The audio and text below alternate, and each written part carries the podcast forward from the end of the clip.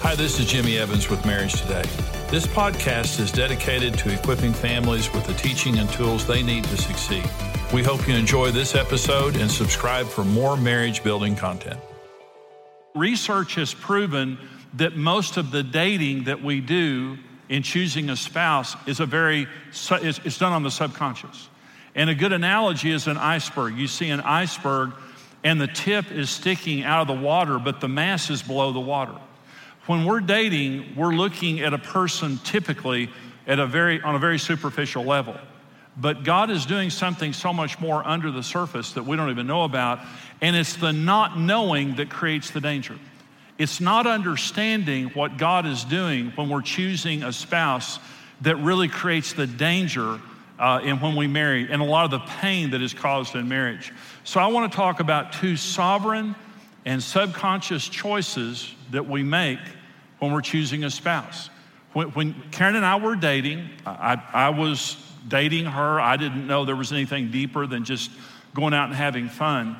But God wires us to choose a spouse according to His will. God wires us to choose a spouse in a certain way. And there's something way deeper going on when we're dating.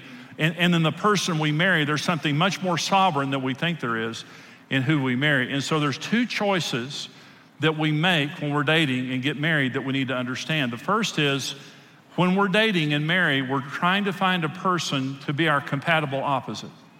Okay. Now, a lot of people would say, no, when I marry, I'm looking for someone that's like me. No, you're not. In, in a, on a conscious level, you may think that you're looking for a person that's like you.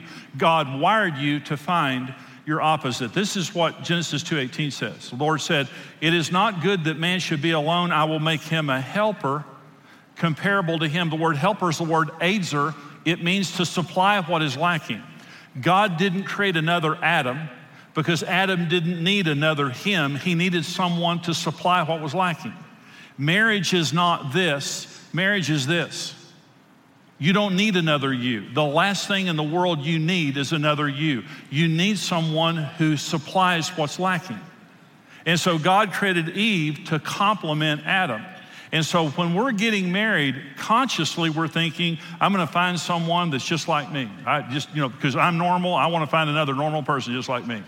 I don't, know, I don't know if you've ever thought about this, but you're basically incompatible with yourself. You know, you're looking for somebody compatible. We're looking for someone to complete us. Compatibility is not based on sameness. Compatibility is based on beliefs, values, and character. What makes Karen and I compatible is not that we're the same because we're polar opposites. What makes Karen and I compatible is we love Jesus, we're going to the same place in life, and we both agree that the character of Christ is what we're after.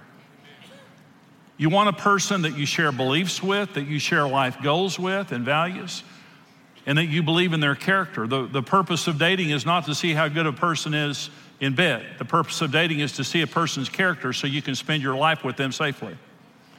That's the, person, the purpose of dating. So if we have the same beliefs and values and character, we're compatible, but we're going to be very, very different. And it's not understanding that that causes so much of the problem. Remember, Adam rejected Eve. As soon as they fell, Adam rejected Eve and said to God, That woman that you gave me, she's, she's the problem. Ever since she showed up, there's been nothing but problems. And he was not accusing Eve, he was accusing God of not giving him the right woman, even though he did. He was created perfectly. Karen and I are, are so different. We're such a, a good example of this point. Now, I've written a new book. HarperCollins is the publisher, and my co author is Allan Kelsey. And our book is called Strengths Based Marriage. And um, the Strength Finders, for those of you who are in business, Strength Finders is the number one business book uh, in the world. 12 million people have taken the Clifton Strength Finders assessment. And the Clifton Strength Finders, there are 34 strengths. Uh, and we all have certain strengths and weaknesses. Uh, but there are 34 strengths. These are really, really brilliantly done. My number one strength is called achiever. An achiever just means get it done. I wake up in the morning, I'm gonna get it done. I'm an achiever. My number 34 strength is empathy. Empathy means just feeling, feeling other people's pain and being in touch with the emotions around you. Okay. So I'm number one achiever, number 34 empathy. Karen is number one empathy and number 34 achiever. We are exact opposites. Allan, Allan said, I don't know that I've ever tested two people who are more opposite than you and Karen. You're opposite. I've, I've known it for many years. You're opposite. So, so I'm an achiever. I wake up, I get it done. Karen is empathy. She feels. Karen lives in a feeling. She's very healthy, by the way. I'm not talking, this isn't a bad thing, it's a good thing.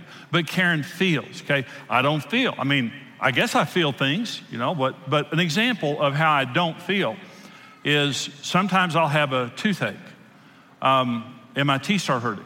Well, when my teeth start hurting, I know I have a headache. And so when my teeth start hurting, I'll think to myself, I better have a headache. And I'll think about it for a minute or two, and I realize I have a terrible headache, and I've had it for several days. And people say, and people say, well, you just don't feel headaches? I don't feel like other people. I just don't. Why? I don't know. I just don't feel. But my wife feels for me. She, she lives in a constant feeling. When I'm talking to Karen on the phone when she's in the car, I'm getting a rundown on everybody in her life that she's passing. Every bump in the road, all the traffic, all the people who pull in front of her. And sometimes when we're talking on the phone when she's driving, I just have to say, focus, focus. I just want to talk about what we're having for supper. I don't want to hear about everybody on the road. Okay. We were eating dinner one night. We were eating at a restaurant, and we had a bad waitress. She was just a bad waitress. And uh, she's slow. We couldn't find her. She got the order wrong, all that kind of stuff. And so I realized about halfway through dinner that Karen was focused on that waitress. And I knew what was about to happen. I've lived with a sister many years. I knew it was about to happen. And I said, Leave it alone. And she said, No, there's something wrong with that waitress. I'm going to find out what it is. I said, Leave it alone. We're, we're going to eat and go. We're not here to fix anybody tonight. Okay. We're just going to eat and leave. Okay. And we will feel like we've achieved something. It wasn't two seconds that waitress was over, and Karen had all of her personal history and ministered to her. And it, it, you know, and, and when it was over, I just thought, well, that was real touching. You know, that was just, that was great. But, it, but her emotions make me nervous. to this day, they just make me nervous, you know, because I just don't feel. But so we're different. We're different. Well, here's what happened. Early in our marriage, I would just say, You're weird. What's wrong with you? You feel too much. You don't, you're not supposed to feel everything. You know? And I would just shame her, and, and she did the same with me. We just sit, rejected each other. And when we were hurting each other, that's what we did.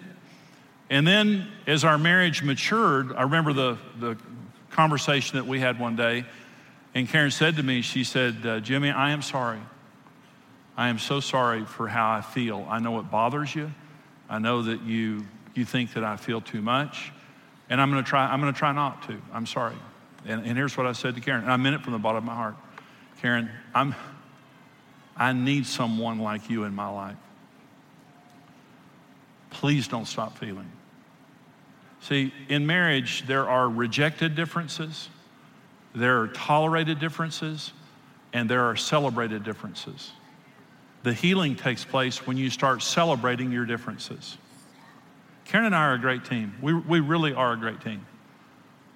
As a family unit, what I do really well, Karen doesn't care much about. What Karen does really well, I don't care that much about. We do some things together, obviously, and we enjoy being together. But we make such a good team. See, a good team is not made up of people who do the same things. There's only one quarterback. You know, there's, there's only one person who plays each position, but you have to have all the positions to make a team. I don't need someone like me. I need someone different. But the problem is, we're looking for someone who is our compatible opposite when we're dating. As soon as we get them, we begin to shame them and reject them because they're not like us. Because we don't understand what God is doing. God is putting us together with an aider. If you're married, your spouse is your aider. They're supplying what is lacking. In my case, emotions. Karen is supplying in my life what's lacking. So when Karen feels, after 43 years of marriage, when Karen feels today, I don't shame her, reject her. I listen to it. In fact, I go to Karen sometimes and say, Let me uh, tell me how I'm feeling. And I don't know.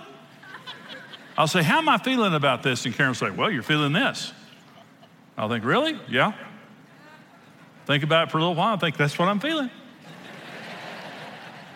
She's an expert feeler. She's just a great feeler. Jimmy Evans, you want to get it done? I'm your guy. I'm an achiever. I'm going to get it done. I'll kill some people in the meanwhile, but I'll get it done. Thank God for Karen. She's kept me out of so much trouble. You are wired to find your opposite, celebrate it, don't reject it. Celebrate it. God's going to give you an aider.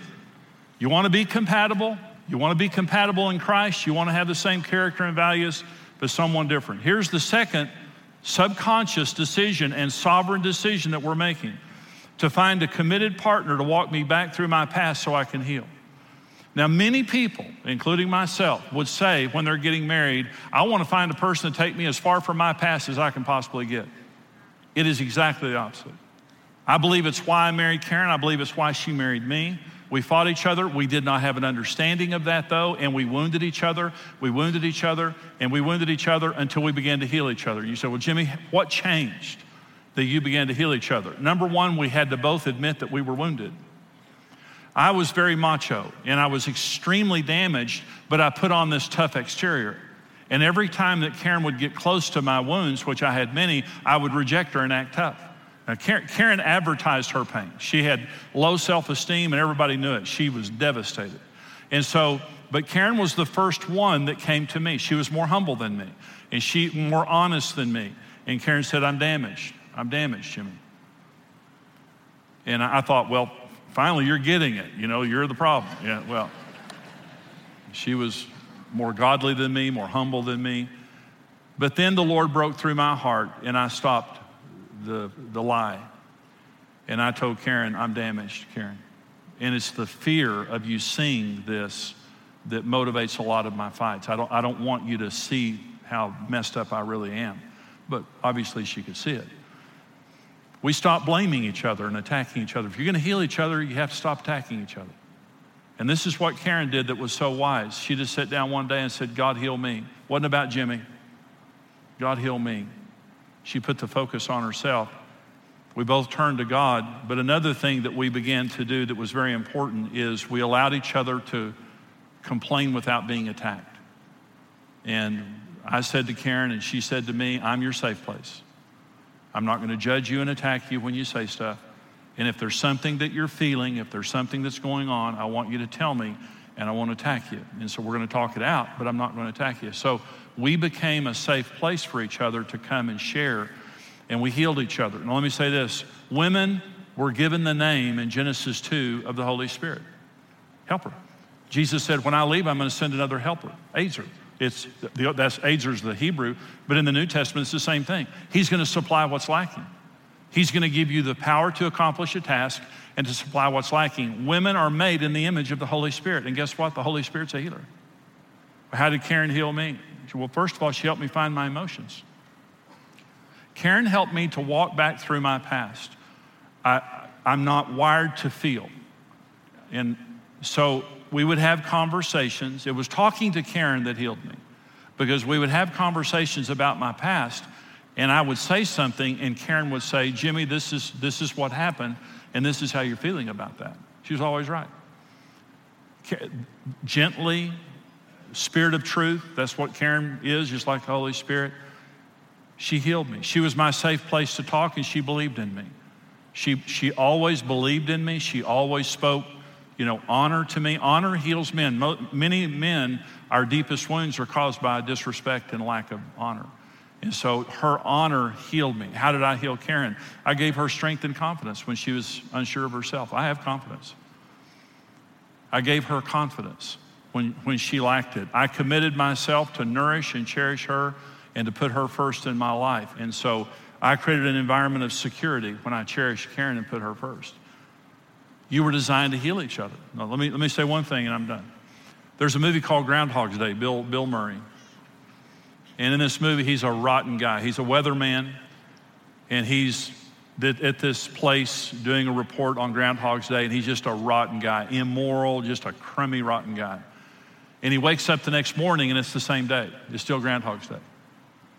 and he's trying to get this girl. Andie MacDowell plays the character of the woman. He's trying to get this girl, and he's a rotten guy. And he wakes up the same day, he's still rotten. And he wakes up the next day, he's still rotten. Day after day, he wakes up, and it's still Groundhog's Day, over and over, and he's a rotten guy. And finally, he gets the message that he needs to improve as a human being. And so he begins to be kind and thoughtful and moral, and he begins to improve himself. And finally, at the end of the movie, he's just a wonderful human being. And he wakes up and it's a new day. If you keep rejecting each other and attacking each other, you're going to keep living the same day for the rest of your life. You're not going to wake up in a new day in your marriage until you understand this. You married your opposite, celebrate it. Well, we hope that you're enjoying this program today. We're talking now about the emotionally healthy marriage. That's what this series is. But this program is talking about the healing journey of marriage. And Karen, I have a question from one of our viewers okay. for you. And this says Karen, my husband and I are so opposite. We mostly hurt and reject each other. How can we be more accepting and control our emotions. That goes to today's program, you know, mm-hmm. compatible opposites. So, what do you say about that? Well, I know that for you and I, what I, uh, what happened in our marriage is exactly the same thing. You know, um, you don't think how opposite you are until you're actually living together and day to day, you know, routines. You start bringing out that friction of just different personalities. But I know for myself, because you were more dominant and more strong in your personality, um, I couldn't win the battle of trying to change you and so I began to ask the Lord to change me. And so in this circumstance, I would say, you know, the woman probably needs just to, you know, find a way of accepting who her husband is at this moment and find, uh, go to the Lord and just ha- have Him help change her first. Yeah. Because I can promise you, it's they're both messed up, you know, because you and I were both messed Absolutely. up. Absolutely. And so you're pushing each other's buttons. Yeah. And so it's, you know, easy just to take the focus off your husband and all his faults and the things that frustrate you and um, begin just to go to the lord and just ask the lord to show you your heart and what he wants to do for you you know and how much he wants to heal you. Because the lord loves you more than you can even imagine. And yeah. he's the one that created you. So he's the perfect person to go to first to get the healing that you need uh, so that you can be healthy for your husband. I, I, had a couple the other day, just just like this couple. Mm-hmm. They, they, had been fighting for over 20 years. Mm-hmm. They had been in a 20 year fight. Mm.